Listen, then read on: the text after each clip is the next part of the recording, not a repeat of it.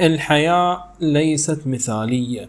في كثير من الأيام يستيقظ الإنسان في صباحه ويجد أنه مزاجه متعكر. قد يكون لأمور حصلت بالليل وقد يكون لأمور يجهلها الإنسان وما يمتلك الإجابة عليها. الحل توجد الكثير من الحلول لتغيير مزاجك وإصلاح مزاجك. أذكر منها أنك أنت تبدأ يومك وصباحك بصلاة الضحى. وتستعين بالله عز وجل على إصلاح ما بقي من يومك.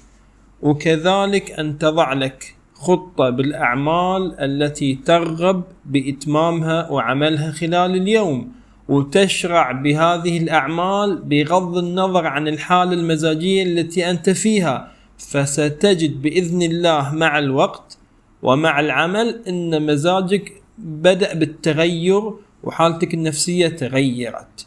للأسف البعض يجلس ينتظر حتى تتغير نفسيته ويتعدل مزاجه والأمر ما يتم تلقائيا. لابد من سعي ولا بد من حركة لذلك.